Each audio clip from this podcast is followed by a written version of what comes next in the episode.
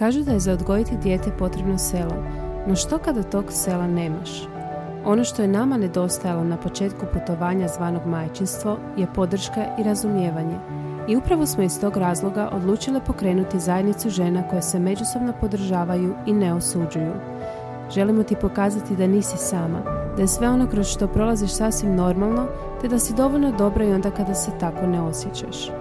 Dobrodošla u podcast Iskreno majčestvu u kojem ti svaki tjedan donosimo iskrene priče stvarnih mama.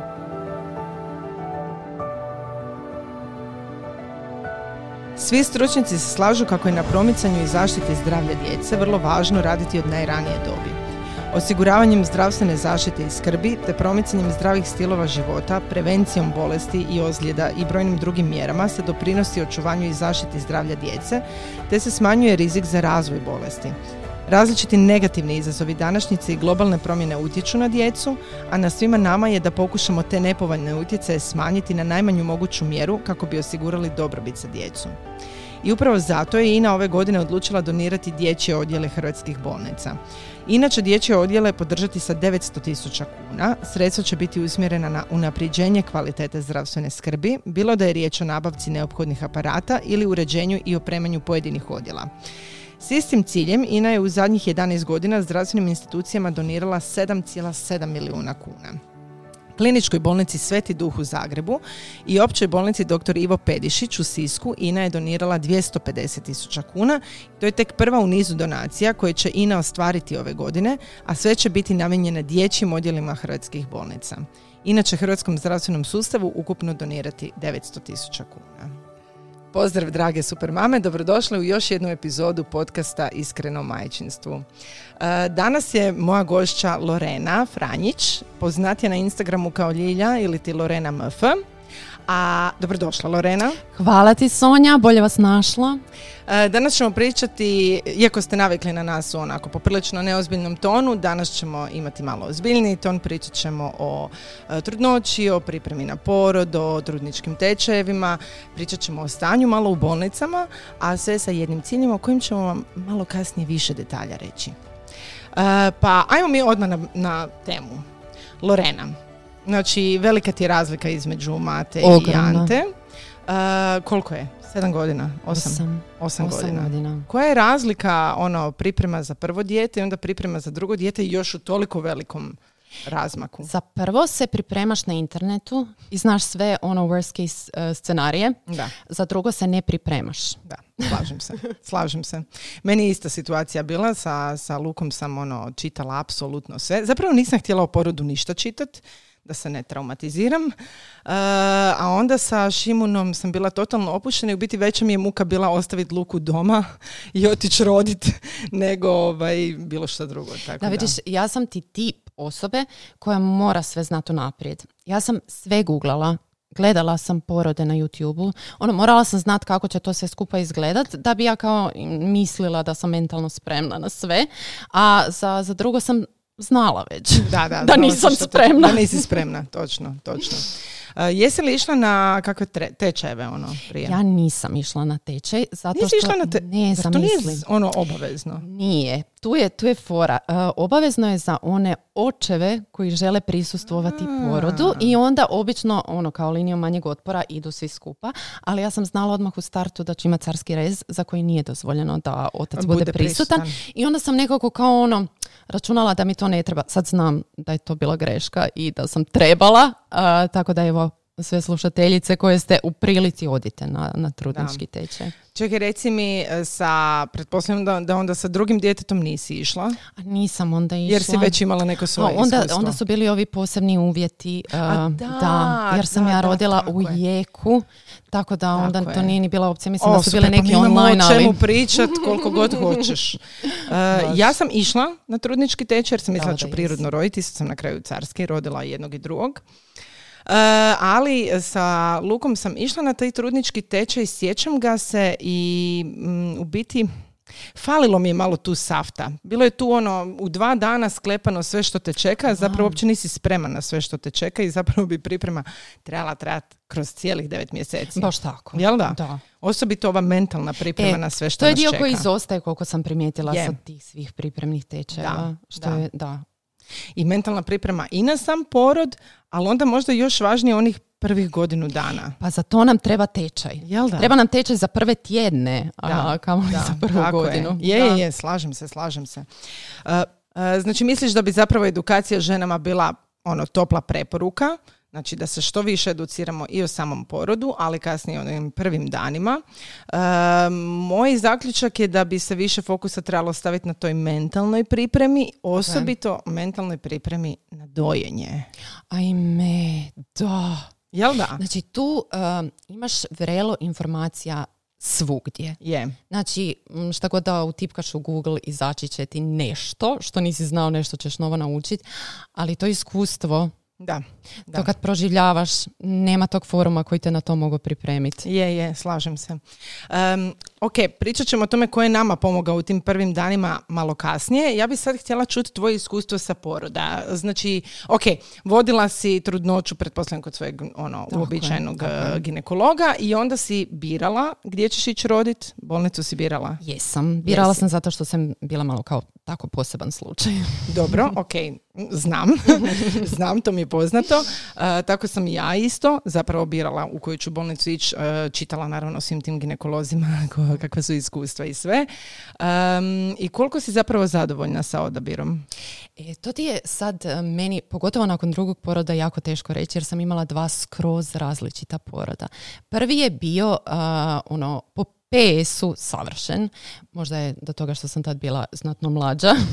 Dobro, Ali da, je zapravo naravno. sve bilo onako nekako idealno ovaj, kad gledam u rikverc. Mhm. I prošlo je ono vrhunski. Ja sam se super osjećala nakon tri dana, a s druge strane drugi je bilo mm, sušta suprotnost. Da, da, da, da, da.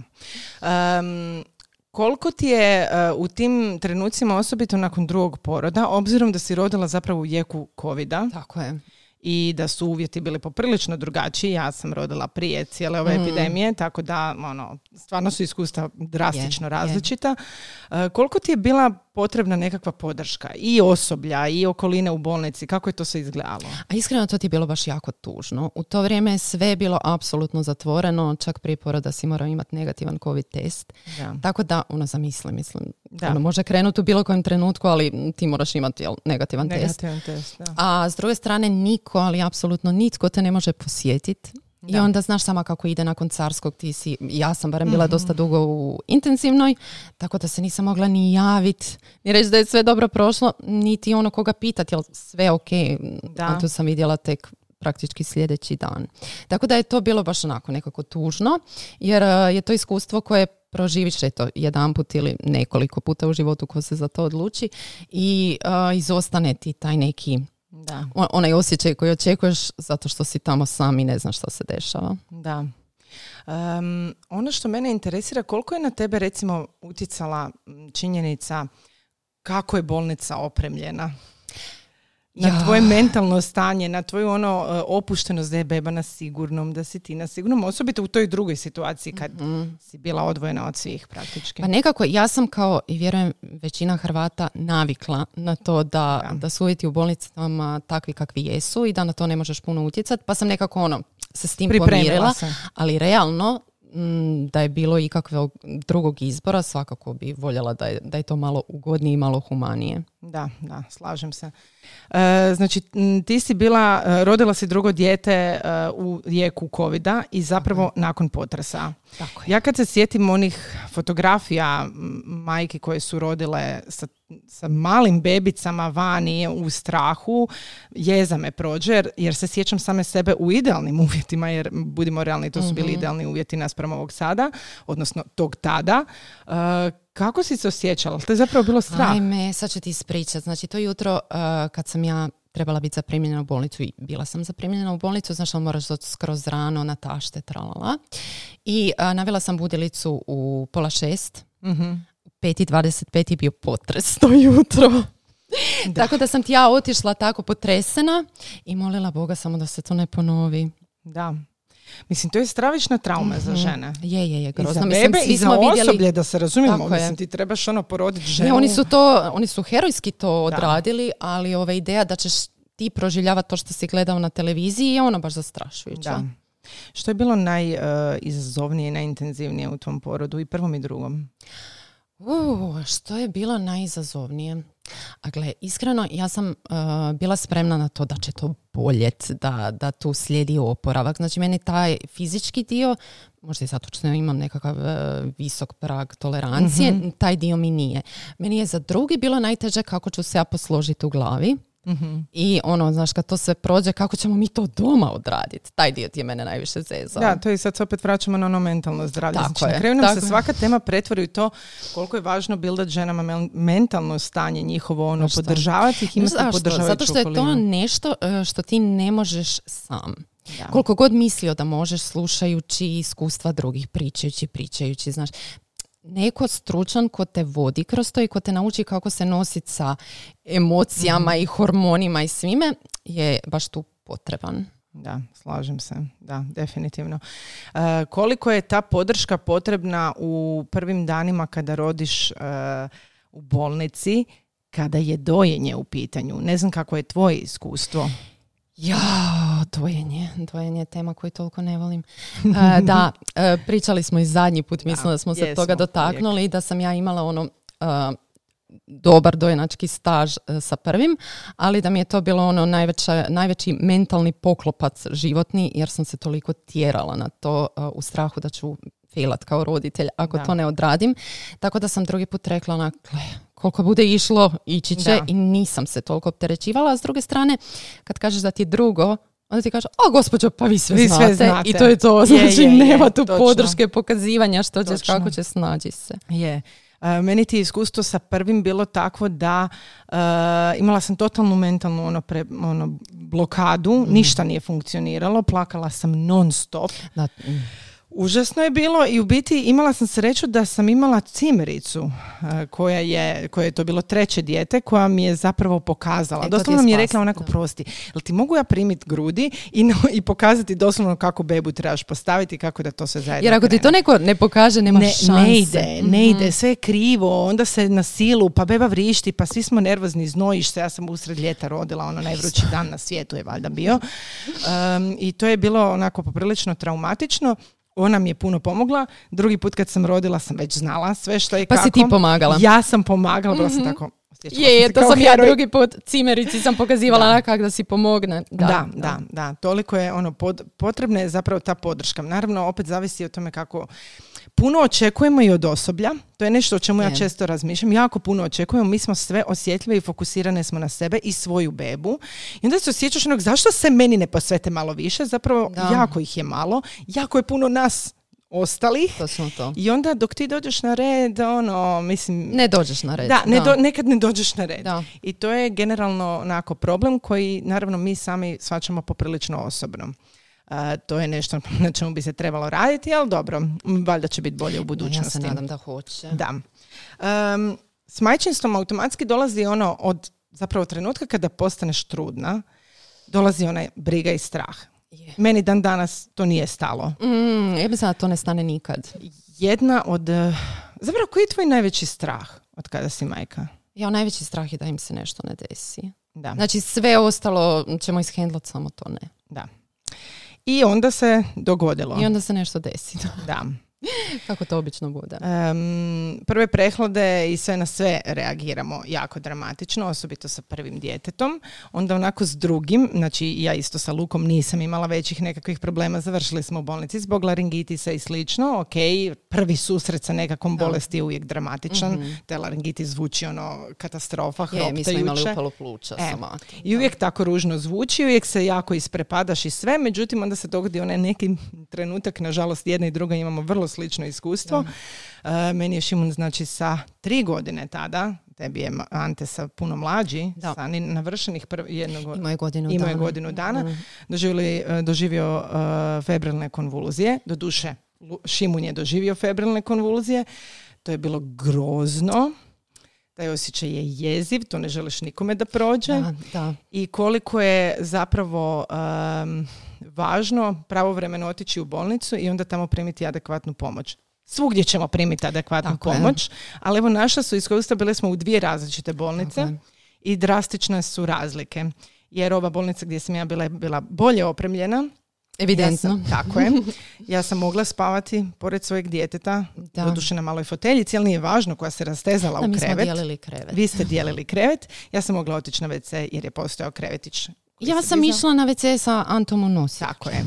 Eto, i sad mene interesira, evo, tvoje iskustvo, ti si o tome pisala i na društvenim mrežama svojim, uh, s ciljem da se upozori koliko je važno zapravo opremati Tako je. osobito dječje bolnice, Tako je. bolnice općenito, ali osobito dječje bolnice. Um, kako je to tvoje iskustvo bilo? Ja, uh, to ti je sve skupa bilo, ono, znaš, uh, dođeš u bolnicu nakon što si doživi nešto za što si mislio da je ono gotovo i onda tamo očekuješ uh, očekuješ pomoć u smislu da će sad svi skočiti, znaš, ono, Da. kad je tvoje dijete Je, očekuješ da će se... naravno. Eh. A, I onda to izostane zato što mm, evidentno dijete nije životno ugroženo, došlo je k sebi i sad Da. može pričekati. Ja?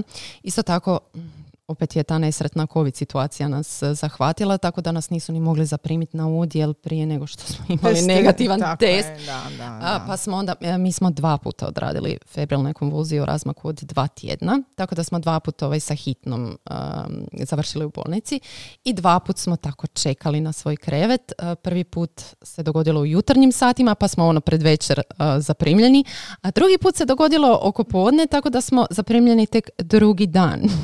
Čekaj, i, i period do zaprimanja E, Taj drugi put uh, su kao bili svjesni da naši testovi vjerojatno neće biti gotovi prije jutra, tako da su nas stavili u jednu uh, samoizolacijsku sobu koja je, a, mislim, bila nekako kao skladište. On je dobio krevetić, a ja sam spavala na nosilima. mislim, Da. ja se tome sad smijem, ali tad je bilo ono... Da. To je jako traumatično, zato jer imaš potrebu biti pored svojeg djeteta. E, kogod je proveo, mislim, ne bih htjela sad umanjivati ovu našu situaciju, zato jer postoje roditelji sa teško bolesnom Tako je, djecom koja provode je. u bolnicama Puno više vremena. puno više puno- vremena i ta djeca često i sama provode vrijeme u bolnici. bolnici. Koliko je važno imati opremljene odjele. N- e, Problem u našim bolnicama je ta oprema, odnosno zastarjelost, e, ne, neodržavanje, e, ne znam kako bi to drugačije nazvala, jer e, osoblje na njih zaista nema Ne može prigovora. utjecat, tako je, da, tako je. da. Znači to što, što nije bilo krevetića, nije krivnja niti sestre, niti doktora, Tako. a opet s druge strane mi kao pacijenti, znaš, ispaštamo Da. na kraju zbog, Je. zbog toga.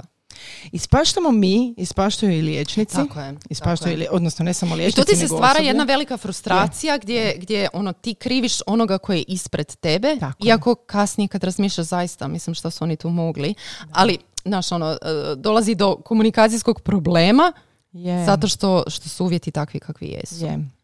E, ja se sjećam situacije, e, često puta u novinama završe takve priče, e, vezanja djece u krevetićima. Em, s te strane, e, dok nisam imala svoje djece, sam se zgražala zapravo na tom pričom i ono, bilo mi je, čekaj, pa kako to sad tako nehumano. Međutim, e, kada sam bila sa Šimunom u bolnici, obzirom još je on bio relativno ono, kao sposoban razumjeti da ne smije čupati Tako je. e, braunilu vani, da infuzija mora proticat, da lijek mora proticat, a oni su razigrani, oni bi to čupali ili Ma su njima to smeta, pa hoće to maknut, smeta, da, hoće da. maknut. E, osobito sad u ovoj situaciji sa koronom gdje negdje je bilo dozvoljeno da su roditelji, negdje nije bilo dozvoljeno da su roditelji. E, osoblje je, nažalost, u tim slučajevima nema druge opcije. Znači, Evo ja moram pohvaliti ovu bolnicu u kojoj smo Da. mi bili, jer e, nisu radili problem oko toga da drugi roditelj dođe u posjetu. Znači, posjete su bile Da. zabranjene, ali drugi roditelj je smio e, preko dana u bilo koje doba. Da, Znači, muž da. je mogao biti ono skoro do, do ponoći e, s nama, što je stvarno ono, me spasilo. je, je puno. Ali da. onda s druge strane, gledaj, ono, ne možemo oboje ne raditi u to vrijeme, tako da ono, do 5-6 Da. si tamo sam i ovaj, i preživiš nekako. E, kako su zapravo izgledali dani u koje si provodila u bolnici? Sad, trenutno ćemo, ajmo se fokusirati na ovu situaciju kad si bila zbog konvulzija Mhm, sa djetetom u bolnici. Kako ste provodili uopće? Koliko ste dugo bili u bolnici? E, Mi smo ti oba dva puta bili po pet dana, Da, e, da. jer nas je zakačio vikend. Onda ti to Ali tako mislim lijepo... da je inače pet Pa dana. Ja sam da. isto bila sa Šimunom pet dana. Ja sam samo onako kao, e, budući da se to desilo oba dva puta četvrtkom, e, znaš da vikendom ne rade dijagnostiku u bolnici, Da, da, jer naravno. ono nemaju ko Da. odraditi, tako da sam znala da ćemo sigurno biti minimalno pet dana, a u mojoj glavi je bilo, ok, sve ok, možda nas puste za dva. Jer ono, nekako ti je sve lakše to procesuirati kad si doma, kad nisi Je, onako da. u, toj, u tom modu ono, izvanredne situacije. A em, pet dana smo ti bili tamo, dijelili krevet, što je eto tako kako je, ali e, su nam napravili obradu kako se spada, em, nismo predugo čekali na ništa i Da, zapravo kad, kad jesi hospitaliziran sve ide puno brže, ne čekaš one redovne Tako je, tako je. redove i tako dalje. Koje oni po protokolu moraju odraditi za neke se čeka, a mi Da. smo eto imali tu sreću da su ono zaista reagirali, reagirali. da, koliko je moguće brzo. Kako zabaviti dijete od godinu dana u bolnici? E, to je Mislim, bio- to su 24 sata uh, provedenih u ono, koliko, par kvadrata. Da, da, e, u jednom bolničkom krevetu. Da. Nastojala sam ga, Ante tad još nije hodao i nekako se nisam usudila pustiti ga da puže po bolničkim podovima, pogotovo zato što je to bilo i to vrijeme covida i bilo je puno Da. rote na našem odjelu i tako. Tako da sam e, izmišljala toplu vodu, donosili smo hrpetine igračaka koje je on bacao iza radijator. Tako smo se zabavljali uglavnom. E, meni ti je jako ovaj, pomogla nosiljka. To me Da. spasilo i mi smo se šetali, šetali, šetali. Um, spas mi je bila kad smo radili onaj EEG nakon neprospavane noći gdje moraš dijete držati budnim cijelu noć.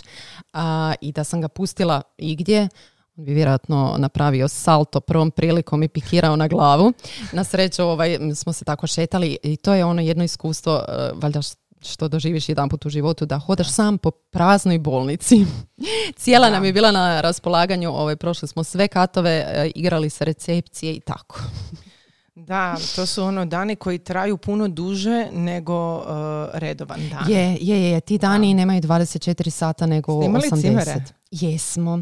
Jesmo, imali smo, um, bilo je troje hospitalizirane djece u toj sobi i njihovi pripadajući roditelji, tako da nas je bilo puno. A dobro, ok, jesi imala, ono, da li si, mislim, ja sam se povezala recimo sa mamom koja je, Je, bila sa mnom. Mhm, To je mhm. taj moment u kojem ono, ok, djeca vrlo vjerojatno imaju sličnu dijagnozu, slične, zbog slične stvari su, smo završili svi na tom odjelu, jel? Uh, ja sam stvorila ono, relativno ok odnos. Mislim, ono, po noći je komerov, se možda dijete budi, e, mlađe je, e, plaće za dojenjem, Šimun je taman zaspao, onako kaotično je, ali stvori se ta nekakva ne znam, E, je iskreno meni su da meni su cimeri ono pomogli da preživimo te Da. dane ja znam da ljudi e, najčešće kad ono se desi neka takva situacija onda ono pikaju dajte neki apartman nešto da, Da. smo sami koliko košta da košta Da. E, i normalno to je bila i moja inicijalna ono kao ja kako ćemo mi sad to na kraju su to ljudi koji ti skrate dane znaš ono uđete u neku čakulu pa ne razmišljaš o tome Je. jao jel sad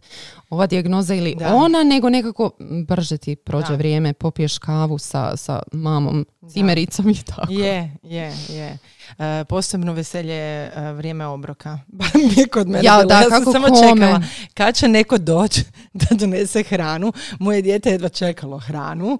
Tako da ono baš e, nevjerojatno je koliko ti se život, koliko shvatiš da su ti neki momenti zbog kojih se inače u redovnom svakodnevnoj životnoj situaciji nerviraš. Ne, Ja ne mogu podijeliti tvoje uzbuđenje oko hrane. A ne, pa to je, dobro, okej.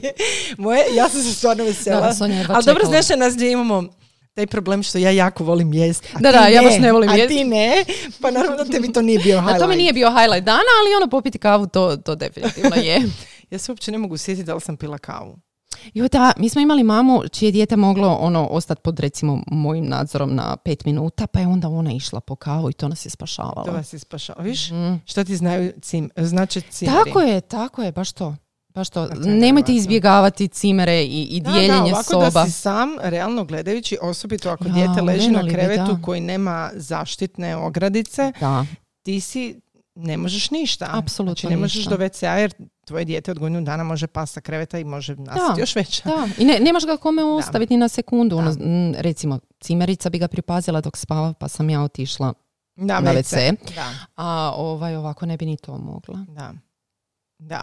Dobro, čak i da u, moj, u mom slučaju je postojao krevetić sa, ali moj Šimun je imao tri godine. Da, da, on to preskoči. on je već bio u fazi podizanja noge preko jer on hoće ići za svojom mamom. A, a, a kasnije kad se malo oporavio, kad je došao sebi nakon, nakon tih kolvuzija, nakon tipa recimo dva do tri dana, Mhm.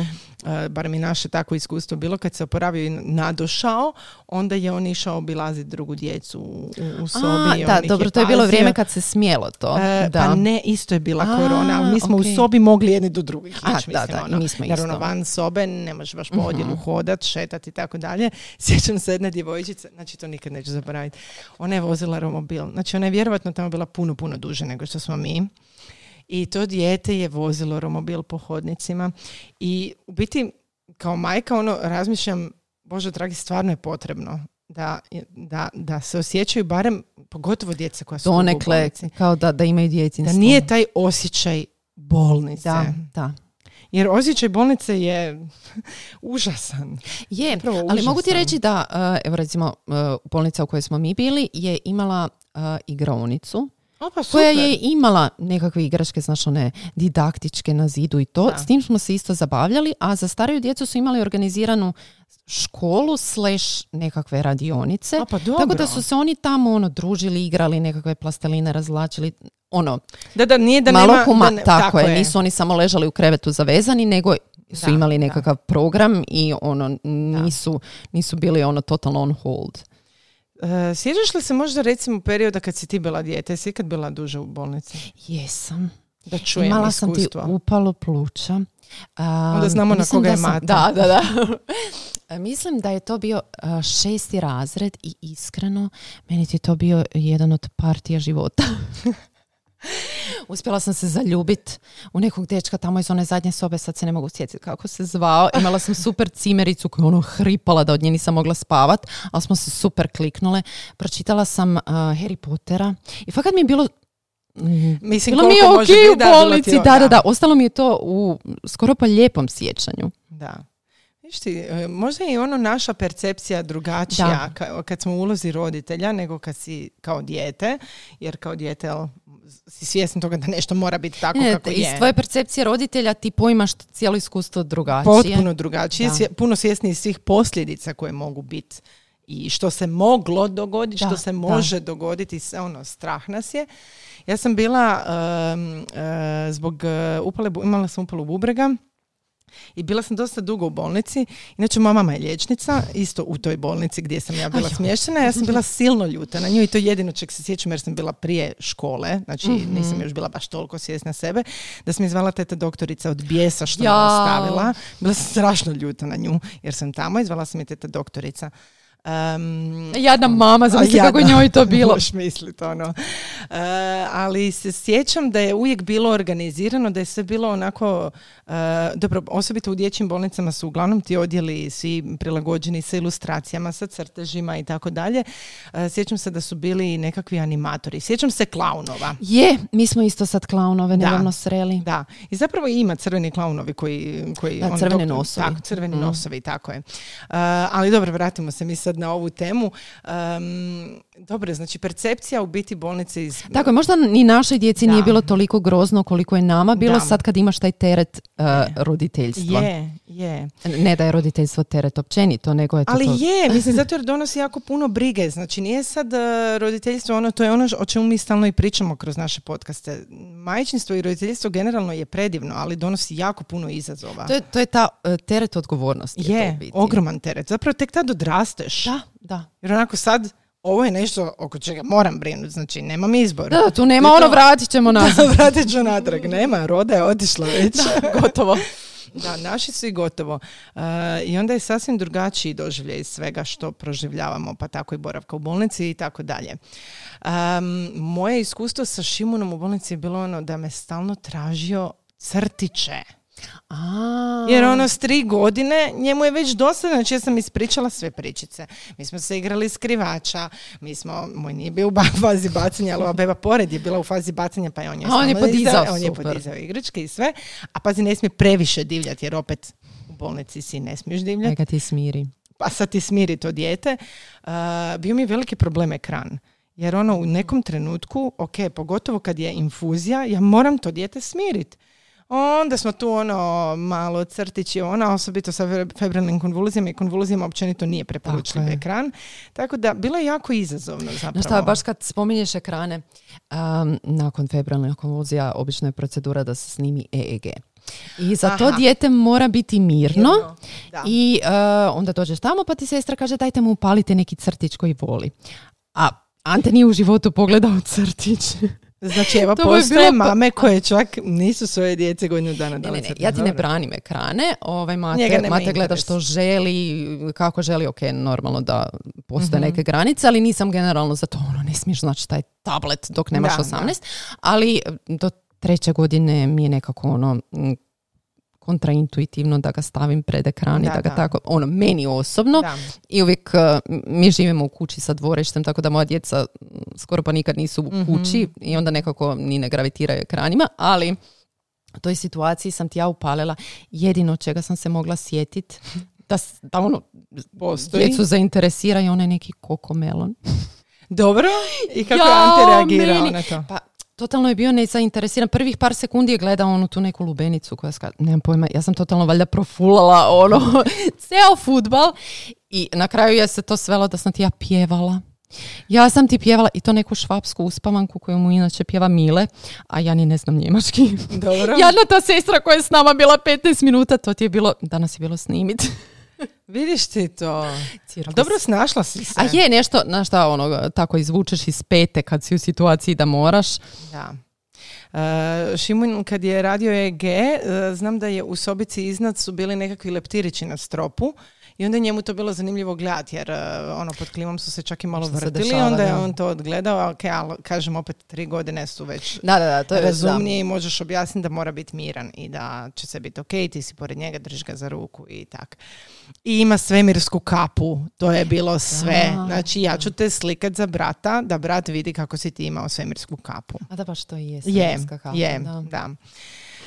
Em, zapravo, e, svrha ovog cijelog našeg razgovora je e, nekako fokus smo stavile, zašto pričamo toliko o bolnicama? Zato jer smo fokus stavile na to da je potrebno ulagati u opremu u Jako, bolnici. jako je. I nama kao pacijentima, e, osobito kad se radi o djeci, e, e, ali i osoblju.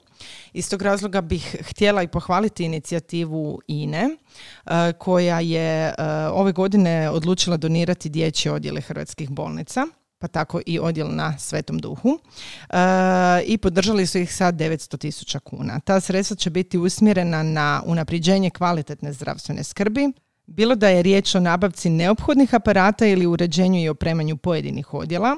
I sa tim istim ciljem INA je zapravo zadnjih 11 godina zdravstvenim institucijama donirala 7,7 milijuna kuna. E, to je nekako razlog zbog kojeg pričamo o svemu ovome i želimo zapravo pohvaliti e, I zahvaliti. i zahvaliti jer svaka donacija je užasno vrijedna donacija i tek kad kao roditelj ili kao pacijent završiš na odjelu, uh, završiš u bolnici i vidiš u kojim uvjetima i liječnici rade i medicinske sestre i tehničari i mi pacijenti gdje boravimo, postaješ svjestan koliko je užasno važno u to ulagati, a ulažemo u jako puno drugih gluposti, tako da ovo je onako hvale vrijedno Da, i da. Možemo mi pričati o tome da, da, da bi to trebalo dolaziti iz eh, da. drugih izvora i Da. tako, ali činjenica je da bilo što znači, Bilo što zaista, znači, bila je. si sama, vidjela si, Je, bilo da. što, jedan krevet, jedan Je. krevetić je značajna donacija jer će nekome stvarno ovaj, olakšati tih Je. koliko god dana Da, u bolnici. Da, da, slažem se. Uh, sjećam se i uh, za vrijeme pandemije, mislim da doduše još uvijek traje ta pandemija, um, kad smo, uh, ja sam završila u bolnici sa svojom mamom. Jel? Taman sam ja uh, odradila covid, onda je ona. Uh, I sjećam se tih uvjeta i za liječnike. Dobro, to su vanredni. Ajmo uzeti u obzir da Je, su to, to- zaista vanredni, ono, o- nenormalne okolnosti koje nitko nije očekivao. Ali u biti je e, jako teško raditi u takvim uvjetima. Evo, to, to sam baš onako ostala poprilično frapirana i šokirana. Kažem, svega toga nismo svjesni kad to ne proživiš. E, Znaš šta, kad nemaš doticaja Da. sa sustavom, onda nekako um, formiraš mišljenje temeljem onoga što čuješ, čitaš. mm. Tako je. Ali kad to prođeš, nekako svijestiš da tu ima puno kvalitetnog, je. puno kvalitetnog, ali da ima i jako puno prostora za napredak. Napredak. I onda um, bilo kakav korak u, u nekakvom pozitivnom smjeru je zaista ono hvale vrijedan. Je, slažem se. E, I sad da se vratimo na onaj e, početak kad smo tek postale majke, kada smo rodile, kada smo završile u bolnici, kada smo završile u bolnici. Da, kad moraš otići u bolnicu. u bolnicu jer moraš ići roditi svoje dijete. Um, e, znači Ina je evo donirala baš za neonatološki od- odjel na e, Svetom duhu i evo iz perspektive majki i ti i ja, što bi savjetovala m, na čemu, što fali? Što fali ili što bi se moglo e, još u bolnicama osigurati i roditeljima i djeci? Iz isku... Evo recimo baš u tom periodu kad smo tek rodile. Iz perioda kad smo tek rodile. Hm. Pa puno smo pričale o tome kao uh, uh, potpora majkama, mentalno ovakva onakva, ali uh, majkama, naročito nakon carskog reza, treba i fizička potpora u smislu, ono, znaš, um, ono prvo ustajanje, Da, vjerujem to pamtiš do kraja Da, života, da. ali uh, za to imaš asistenciju, ali za drugo, treće, peto i deseto nemaš. Sad si pretpuštena sama sebi. Uh, pa možda, ono, znaš, ima te medicinske opreme koja je prilagođena za ljude koji, uh, Operirani. koji su operirani. Da. No, međutim, takvih, barem ja nisam srela na odjelu na kojem sam ja bila. Ja u, u razmaku od dvije godine sam doživjela preuređenje. kakav luksuz. Tako da je, ja sam skužila točno i to je, to je recimo, em, moram to spomenuti. Znači, e, odlazak na WC nakon poroda, općenito za obavljanje bilo, ko- bilo čega i tuširanja najosnovnijih potreba e, je izrazito zahtjevan nakon poroda, osobito nakon carskog poroda i e, Osobito nakon što imaš neku komplikaciju. tako je. I sjećam se da mi je jako falila bila ta ručkica sa strane za koju ću se Upravo na to sam ciljala. da, da ne popucaju svi šavovi. Tog je bilo uh, kad sam rodila A je li- aj, Je, je, je. divno, Jako je bilo divno. onako osvježavajuće za... Da, jer je to ok. zapravo nešto što je zaista potrebno Da. na, na tim odjelima. Da. To se sad možemo ono eh, raspravljati o tome zašto toga nema, jer Da. na, na bilo kakvom odjelu eh, kirurgije bi vjerojatno toga bilo. Ali je to nešto što bi zaista trebalo uvesti kao standard. Je. Osim toga, znači da se ne fokusiramo samo na ovo materijalno što je potrebno i što je neophodno potrebno definitivno svim bolnicama. Um, svakako bismo uh, zaključile, barem ja, da je užasno važna ta psihološka pomoć majci. Definitivno. Jel da? Definitivno i meni je bila kao sreća što sam ja imala mamu koja mi je onako životno psihološka podrška Da. pa sam znala da se imam na koga osloniti onda nekako to nisam ni tražila u Da. bolnici ali uh, da, da nije takva situacija pff, ne znam Da. li bi sad tu sjedili i pričali. Pa je, to je istina. Znači, uh, ili ti je cimerica bila ta s kojom si mogla razgovarati, opet sve smo izmorene. da. Ne mogu ja sad slušati kako je njoj loše ili kako je šta nju mori kad sam ja sama izmorena. Tako da ono, taj moment bi možda isto bio važan za eto, možda nekome dođe da malo porazmislimo i o mentalnom zdravlju Da, da, definitivno netko ko se samo time bavi Da, da, bi, bi bio ono Da. uh, peta zvijezdica Je. te usluge. Što mi same možemo sebi, uh, na koji način si same možemo pomoći? Ja, um, pogotovo ove koje su već jednom prošle porod, ono što smo pričali da budeš podrška cimerici, ja sam uh, drugi put bila u sobi sa mamom koja je imala nekakav prijevremeni porod, uglavnom beba nije bila s njom cijelo vrijeme, a ona uh, se izdajala. I to je bila njena situacija i vidjela sam da se muči, da se s tim pati i ok, ja sam joj pomogla onoliko koliko sam Si znala mogla. i mogla i njoj i to značilo, ali sam baš onako nekako uh, sama sebi rekla svaki put kad je nešto prođe super moraš ju pohvaliti. Da. I to ono, e, baš mi je bilo važno da je kažem bravo, gle imaš 10 Da. mililitara svaka čast, super da. ti ide. Znaš koliko je to njoj značilo. To je nešto što mi možemo napraviti jedna za druge. Je, točno, slažem se, slažem se. I evo, e, priprema za, za porod i, i za trudnoću i za boravak u bolnici, o tome se malo možda informirat, saznat, pripremit. E, Podrška partnera, definitivno. Podrška ono, uže obitelji isto tako.